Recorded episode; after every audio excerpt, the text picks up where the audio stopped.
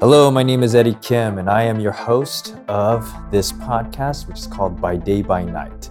This show is about Asian Americans that live double lives. By day, they may be they might be a regular CPA, they might be a regular teacher, they might be a, a lawyer, but by night they have this radically different life that they hold, some kind of lifestyle that's far different from their daily lives. And for whatever reasons, it might be a complete secret. It might be completely hidden from their friends or families.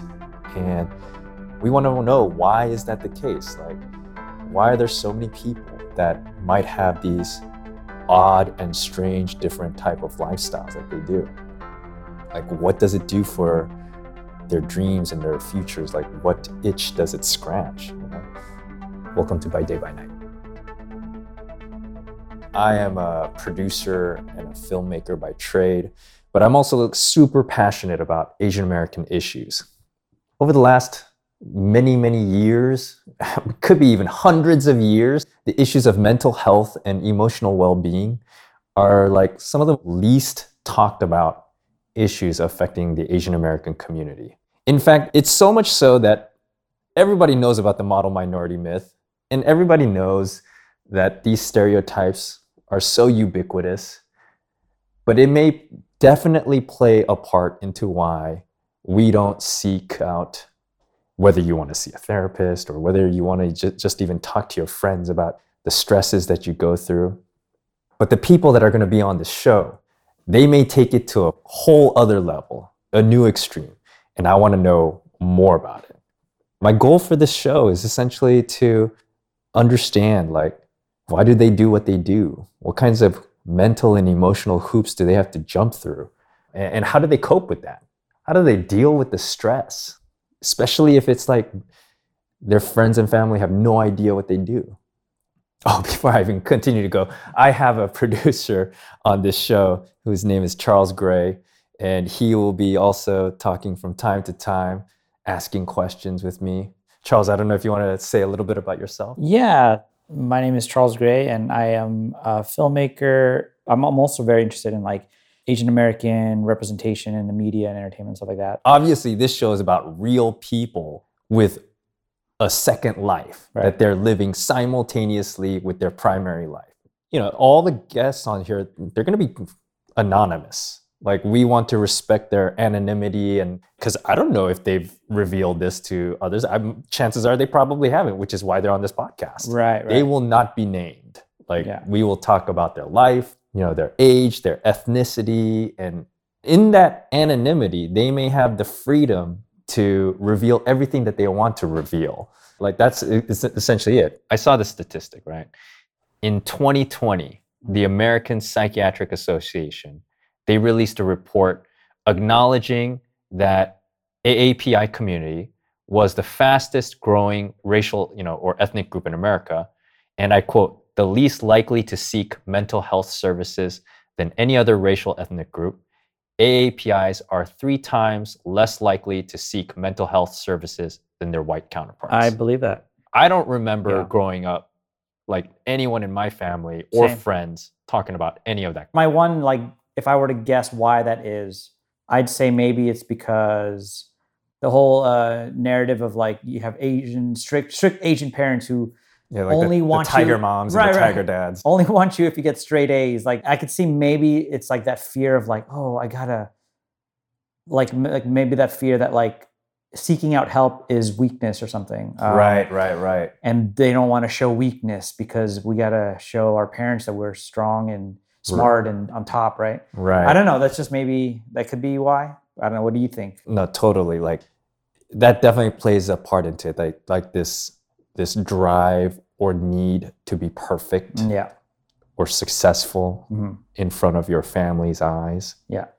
My, my other theory as to why is also because right now in our where we're at with like where you know we you grew up here uh, as a kid. You were born here in, in L.A. or I techni- I actually was born in uh, the East Coast in Philadelphia, oh, okay, but I, I, mean, I might as well have been born in LA. I moved here when I was like one. okay. Yeah. So I, was born in the Philippines, moved here when I was four to San Francisco, and then became an LA kid by I don't know by grade school. But we, we live in that uh, time when a lot of our parents were not born in the U.S. Right. Mhm. So I think the other reason why I don't think people might seek out mental health, not because of that fear of uh, being, you know, seen as weak, but maybe it's just that that's not how we grew up. We didn't grow up thinking there's an option to go to a therapist. I mean, I mean, I don't know about you, but like, I didn't even know that was even like a possibility. I thought it was like something like the rich rich people did. I saw it in movies and stuff. You know, sitting on a therapist couch and like telling your problems and stuff. Um, I thought like, man, you have to be like a, you know, you have to have like a really nice career to have to afford that or something. Right. Um, but maybe that was another reason. Like, I mean, I don't. There wasn't. I don't think we had therapists in the Philippines that my parents can go to if they had an issue. Um, so I don't know if that also could be a reason why that was never like on the table as an option. You know? Yeah, maybe so. Maybe so. But here's a, here's another thing that like I was thinking about is that you know when, when the, the people that come on the show, Mhm. Does this show mean that they need therapy? Maybe not. Yeah. Mhm. Maybe not. Because I also think that perhaps the people that are going to be on this show, by keeping it separate, by keeping their other life separate, you know, from others, they may know that there's a lot of judgment. Mm. For sure, there's a lot of judgment. I mean, even if there was no such thing as a double life for them, like people are constantly judging you and me all the time. Mhm. Yeah. So uh, every Asian American knows this. right. Right. So by keeping it separate, are they actually fulfilling a dream of theirs? Ah. And so so ironically, these people who are quote unquote living double lives are actually living their true selves. Ooh. Meanwhile, the quote unquote regular person Yeah. that doesn't have a double life, if if we cast judgment on these people, like we're the ones who actually aren't living our true selves Right. Right. like we're living in a matrix or something. Ah, you I know what I mean? Like yeah. we have duped ourselves into thinking that we we are living our true selves Right. and judging these people as like, oh, you're strange or whatever. Yeah. Yeah. When in fact they're living their true selves and doing exactly what they wanted to do, and that we have something to learn from them. You know what? What inspired me to kind of do this podcast was ten years ago, maybe even more. Podcasts weren't even a thing back then. Mhm. I wanted to just record an interview with a with a buddy of mine. He was just an actor by day, and, and he just so happened to also be like a taekwondo master. In fact, I think he was a taekwondo master, and then came to L.A. He wasn't even from L.A. Like he came to L.A. because he wanted to become an actor. Oh. Okay. Uh, but it's a tough, tough thing to do to become a successful actor. You're gonna Yeah. be like hustling forever, right? so Right, you got to have like other kinds of jobs to pay your bills. And so his other job was he was driving prostitutes from one Oh. location to the next in Hollywood. Really. Yeah, that was his job. He was a driver. He would break down how much each girl costs by ethnicity and things. I was like, unbelievable. Wow. You know, Yeah. like he knew the business in and out. he, he wasn't a pimp. He was just the driver. No, he was not a pimp. He Oh. was he was just the driver. Right. And he would take them from location to location.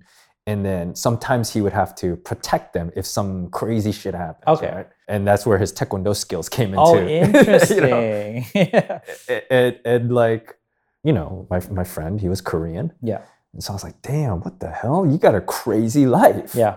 but then i i, I almost thought to myself like why that job other than obviously it pays The money. Yeah. maybe good money for him Mhm, mhm. but it's just kind of like sometimes he would have to put himself in harm's way for this job Yeah. that made me think there must be hundreds more people, thousands more people like him all across the US, Right. And nobody knows it. And that's what this show's about, right? Like the kinds of questions I want to ask are things like I want to know about the most basic levels, Mhm, like how old are they? Yeah. What's their ethnicity? Like what kind of Asian are they? Yeah. But then I also want to get into things like what stress do they experience Mm. by living this quote unquote double life?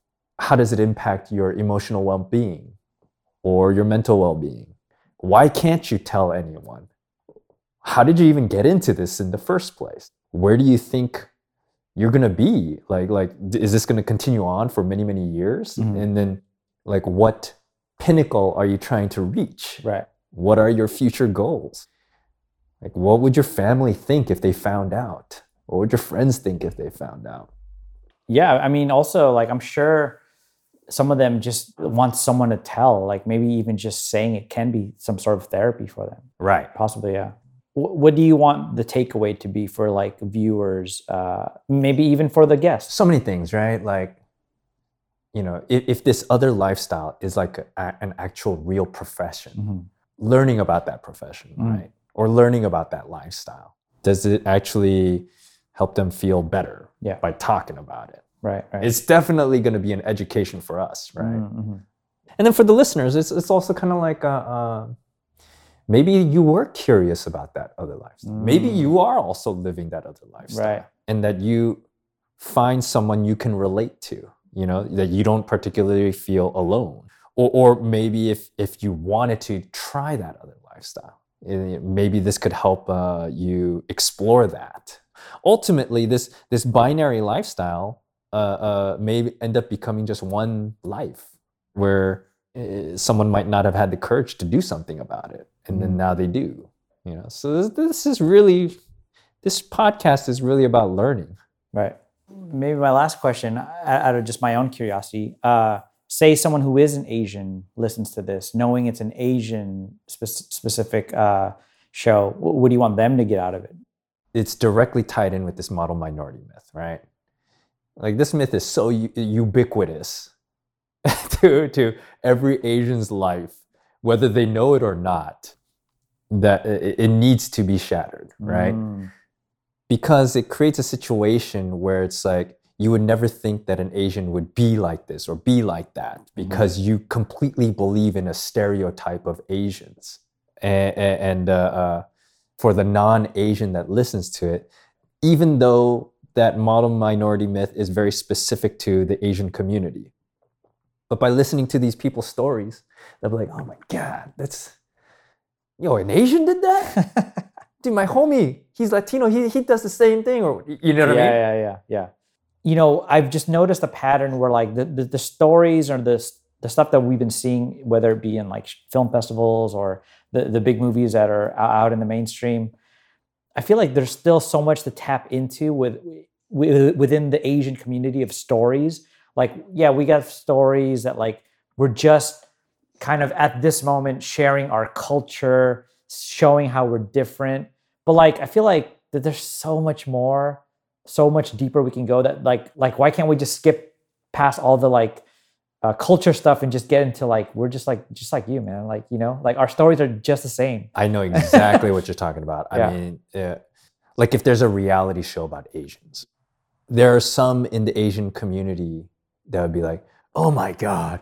The reality show is taking Asians back 10 years or whatever. Yeah, like, yeah, yeah, how could they show that kind of the, the, the bizarre behavior or whatever? Right, right. We need to show like wholesome stories or, or stories that present heroes and stuff. Mm, And yes, we should have stories that present Asians as heroes Right. a- a- and, Asians that are at the top of their games. mhm.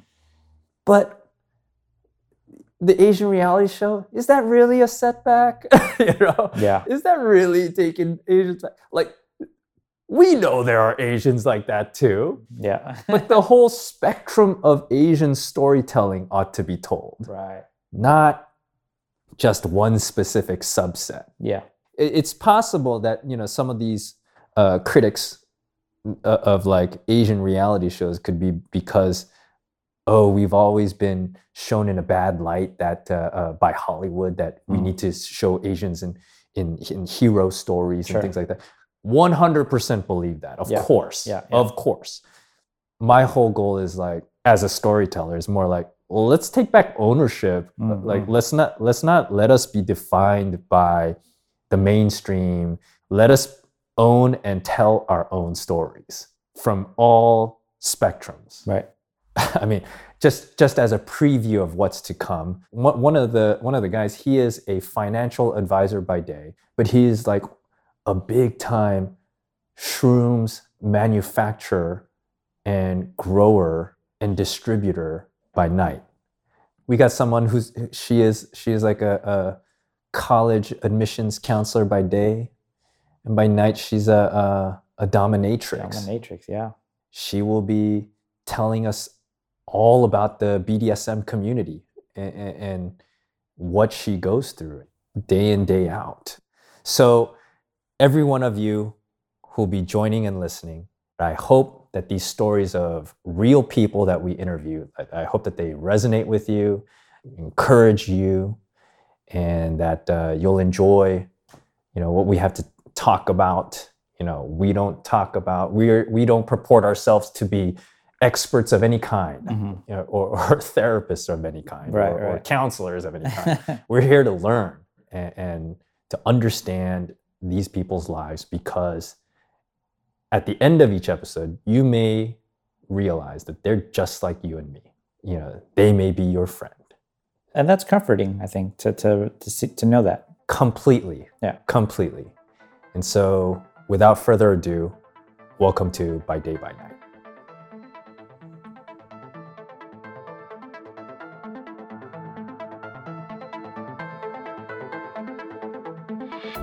Thank you for listening to another great episode of By Day by Night. By Day by Night is produced by Eddie Kim, Charles Gray. Story produced by Jerry Chan. Edited and engineered by Emily Benson.